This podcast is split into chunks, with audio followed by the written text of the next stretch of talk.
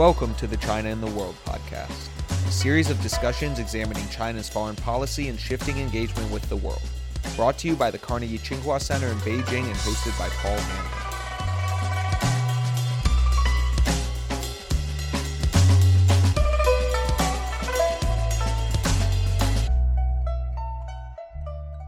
Welcome back to part two of my discussion with Ali Wyne, Senior Analyst with Eurasia Group's Global Macro Practice.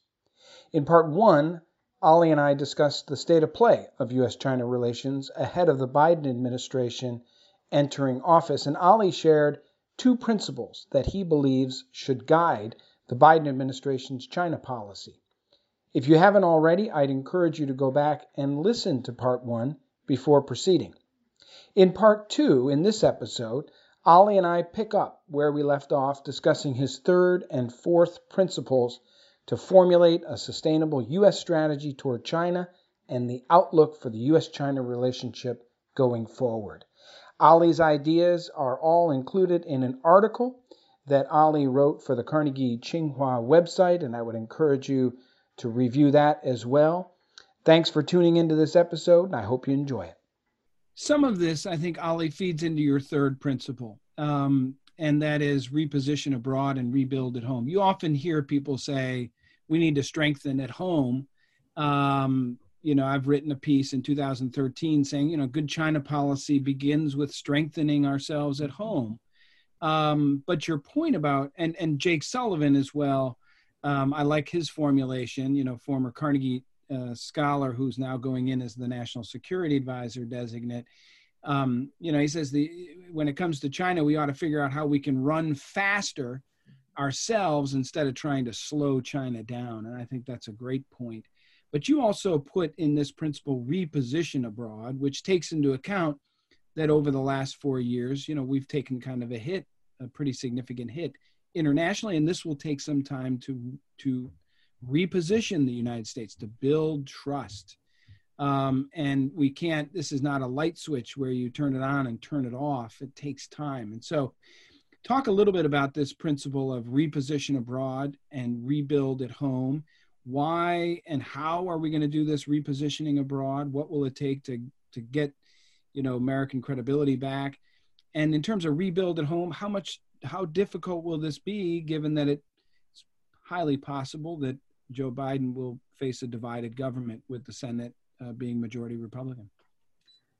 So your, the point that you just made is, is I think, the most important one. Uh, we're not talking about turning on a light switch. Um, we're talking about a much more uh, protracted, much more arduous process. And you know, had, you know, had the Trump had the the had the Trump presidency been a hypothetical, had it remained a hypothetical, um, we would be having a different conversation. But because the president was elected uh, and the president challenged many of the orthodoxies that had guided U S foreign policy uh, in across Republican and Democratic administrations for, uh, you know, for the better part of three quarters of a century, and because, as as has been made clear by the uh, the vote tallies in twenty twenty, I mean, he received.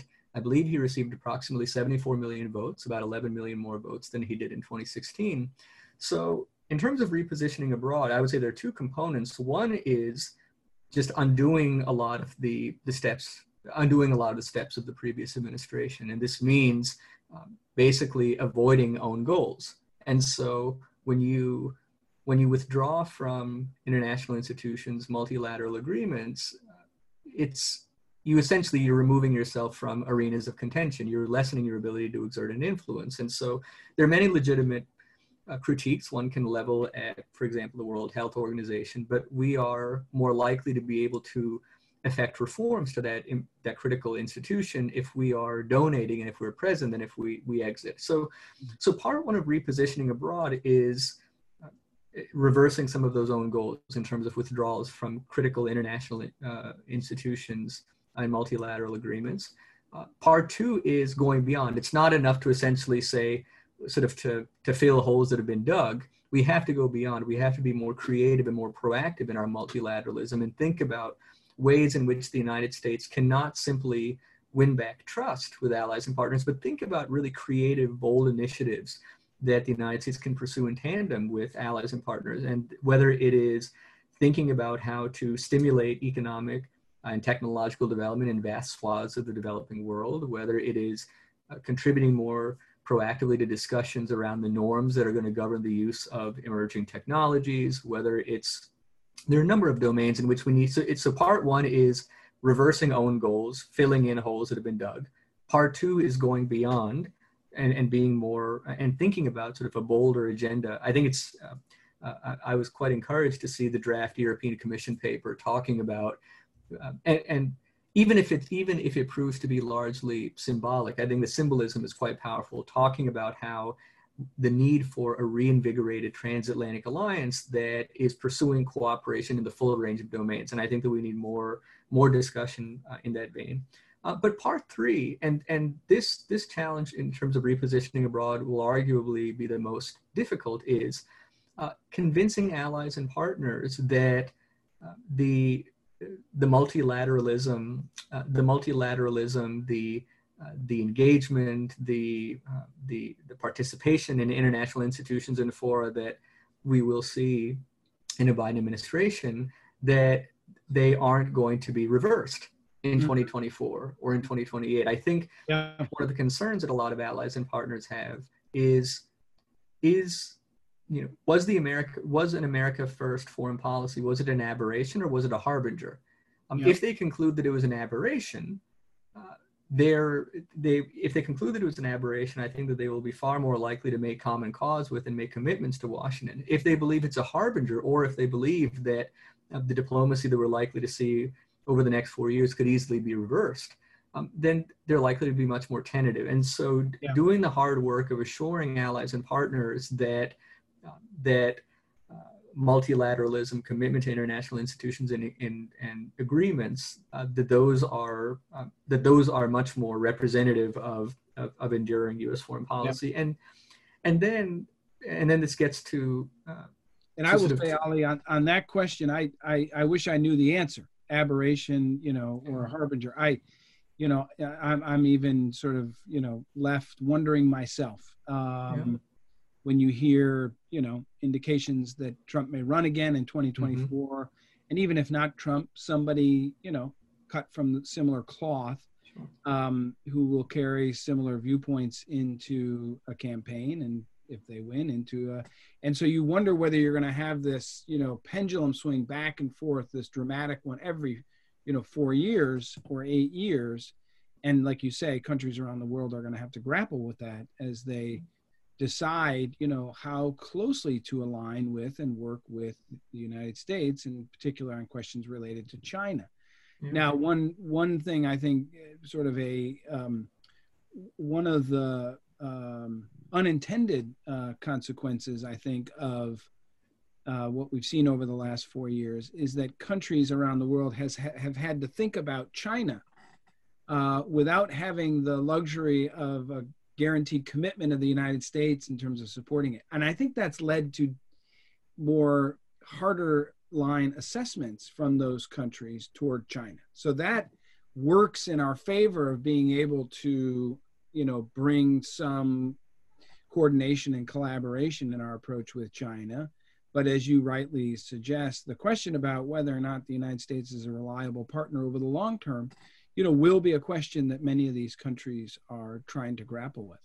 And and to your point, I do think that China's, I would say, very ill-advised, you know, course of conduct in twenty twenty in particular has afforded Um, has afforded the United States, I think, a set of opportunities that it would be, that I, I think it should very energetically embrace. I mean, if you look at, so whether you look at the the newfound momentum of the Five Eyes network, the newfound momentum of the Quad, the uh, the, the U K's proposal for a D ten uh, to reduce uh, reliance on uh, on Chinese uh, five G sort of equipment and know-how. So there are a number of There are a number of opportunities. I think there are a number of countries that are looking to, uh, they're looking to partner more, more intentionally uh, with the United States in a range of domains. Although I would, I would hasten to note, and, and I think that this is important in terms of repositioning abroad, um, as the United States, so one, counterproductive Chinese diplomacy is not in and of itself sufficient for, uh, or sufficient to establish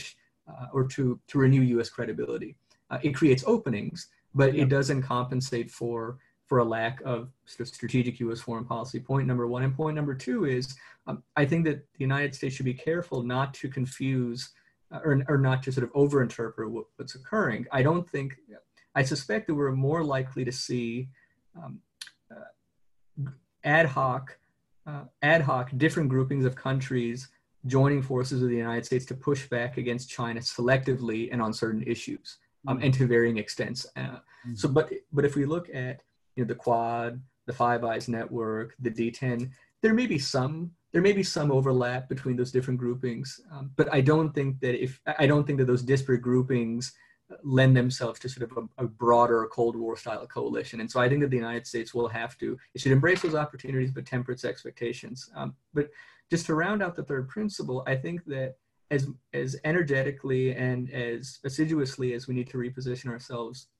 abroad, we also have to rebuild at home. And I would argue that our ability to reposition ourselves uh, abroad will depend on the extent to which we rebuild at home.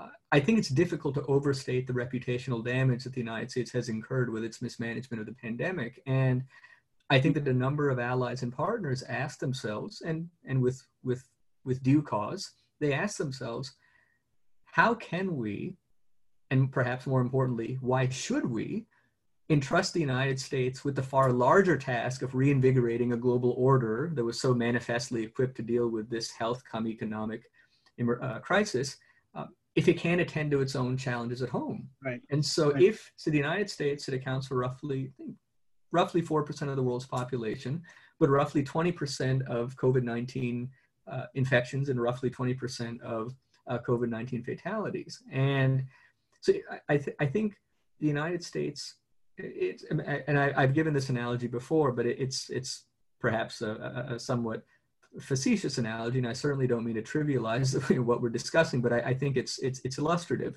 Uh, I, I've given this analogy that, uh, and, and I'll relate it back to this discussion. But imagine that you are a imagine that you're a physical trainer, and imagine that a new client or a prospective client walks into your office and says, "I want to run a marathon," and a responsible physical trainer would say, well, I've never met you before. I don't know anything about your, your physical condition, your stamina. So first, let me see you run a mile.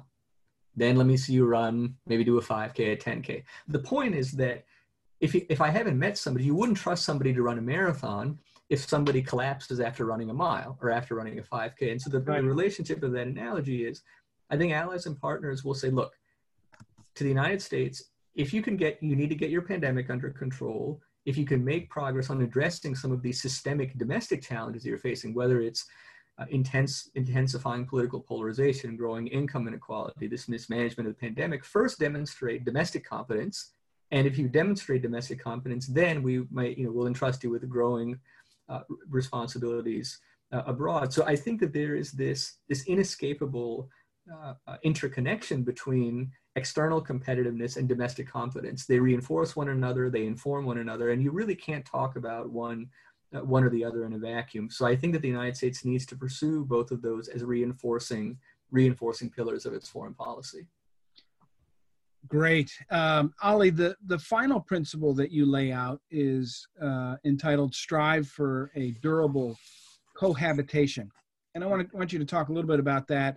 In this section, I, you know, I note you get at this question about how other countries see China, uh, how they see working with China in ways that it could benefit from, um, but also see some of the actions and policies and behaviors of China that undermine their interest and they want to protect against. Um, so a, a balancing, a, a trying to thread the needle with China. And you talk about Secretary of State Pompeo's approach, which seems to be more of asking these countries to choose sides, choose the U S over uh, China. And um, as you, I think you rightly point out, that's not the kind of choice that other countries are wanting to make for a variety of reasons. And so uh, that uh, doesn't appear to be the best approach. And so, you know, under this principle of strive for a durable cohabitation, you know, what would a better approach be? So, so it would begin with the point that you just made, which is that um, I think we are going to we'll have to, e even with our closest allies in Europe and Asia, I think that we'll have to temper our expectations of how far, how far they will come with us in, in managing the China challenge. There will be cases in which countries don't share our policy prerogatives. There may be cases in which countries don't share our threat perceptions, and we'll have to, to factor in those, those considerations. And it goes to my earlier point that the United States is far less likely to assemble a grand coalition of allies and partners to contain China than it will be to assemble kind of a, an ad hoc, ever-evolving patchwork of disparate initiatives aimed at pushing back against China selectively and on, on certain issues. So when I think about, when I think about China's extant economic centrality and likely continued economic centrality, when I think about the unlikelihood of a grand bloc that would seek to contain China, when I think about the range of issues on which Washington and Beijing need to cooperate to assure their own vital national interests, when I put those factors together, I, I really think that the only, the only way forward is to think, uh, to think about how we can strive for a, a durable uh, cohabitation, competitive cohabitation, competitive coexistence. And that answer is, uh, it's not satisfying. Uh, but I think that our mandate, and it's not satisfying in part because um, it, it's not satisfying for a couple of reasons. One is that uh, psychologically we prefer, as individuals, as countries, as businesses, we prefer decisive outcomes. Um, so we know what happened to uh, we know what happened to Japan in the nineteen thirties and nineteen forties. We know what happened to Nazi Germany. They were defeated. We know what happened to the Soviet Union. It collapsed. Um, China is not primed for defeat. It's not primed for a Soviet-style collapse. It's, despite the competitive liabilities, it's manifest in numerous competitive liabilities, some of which we discussed earlier. I think I, I would bet that China is going to, it's going to be an enduring actor and a central actor in world affairs. And so, and an enduring and central actor in world affairs with which the United States maintains a range of interdependencies, despite all of the talk about decoupling. And so, the reality then, so, so we're uncomfortable because we don't like ambiguity in our, in our dealings. The other reason is that uh, the United States, it's very, I think it's very challenging psychologically that America's principal strategic competitor um, is a country that was supposed to be firmly on the wrong side of modernity as we conceived of it in, in post-Cold War terms.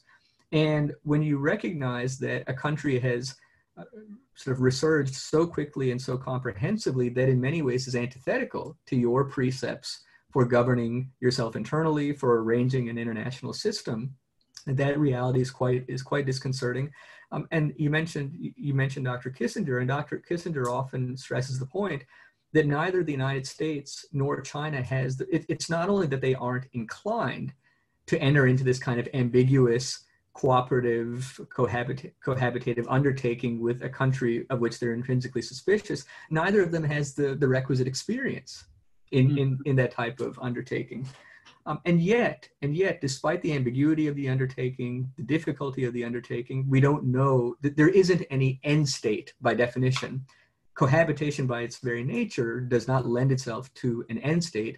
It lends itself only to fluid, dynamic, Uh, tense, steady states, ever-evolving steady states. And that, and that type of answer is very unsatisfying, but it strikes me as being really the only plausible, plausible answer. And so um, I think what that means for U S policy is thinking less in terms of victory and more in terms of cohabitation. It means less about dramatic gains and more about uh, incremental advances.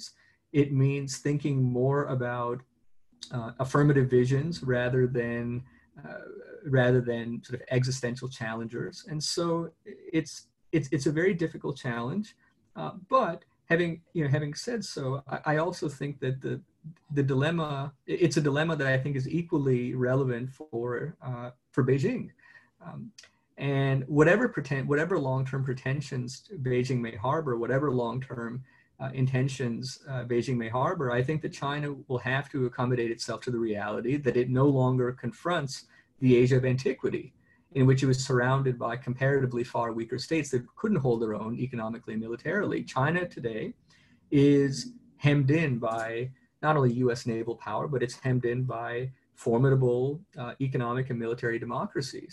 uh, India, Australia, Japan, South Korea. And so uh, I think that China will have to accommodate itself to the reality that it's, forget about achieving global hegemony. I think there are real questions about whether China could even come to exercise unipolarity uh, within the Asia Pacific. So I think that both Washington and Beijing need to think, um, the sooner, the sooner that Washington and Beijing accept that neither one of them will be able to dominate the other or marginalize the other or relegate it to a position, to a trivial or marginal position in world affairs, the better. And And the more likely it will be that they will, however begrudgingly, think about how they can put in place institutions, protocols, and norms that will guide them in this very tense, uh, this tense period.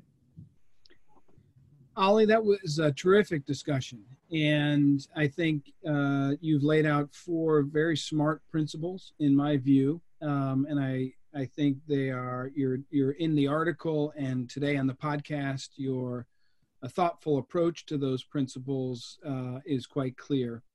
Um, and as I said, the timing of this piece is quite good. And I'm hoping that um, advisors to President-elect Biden have the piece in their hands and uh, can can can try to put some meat on the bones of uh, what's a what's a very good article. Thank you very much for joining the podcast. I hope to get you back on uh, in the near term as we as we see th- how things unfold uh, in the early days of a Biden administration. But as you've said early on, and we've discussed, uh, China's role will be key as well here, and what China does and does not do will play a major role uh, in how the U S China relationship unfolds. So thank you again for joining the podcast. Really appreciate it. Look forward to having you back on. Paul, thank you so much. It was an honor and a privilege. Take care. Yeah, you too. Thank you very much for joining us today on the Carnegie Tsinghua China in the World podcast. Uh, please visit our website uh, for more podcasts and for articles and other material from the Carnegie Tsinghua Center. Thank you. Thank you for listening to the China in the World podcast. For more episodes and research, please go to carnegie tsinghua dot org. This episode was produced by Lucas Cheyenne with assistance from Madison Reed, Luke Incarnation, Li Qi Shu, John Ferguson, and Sofia Rosso.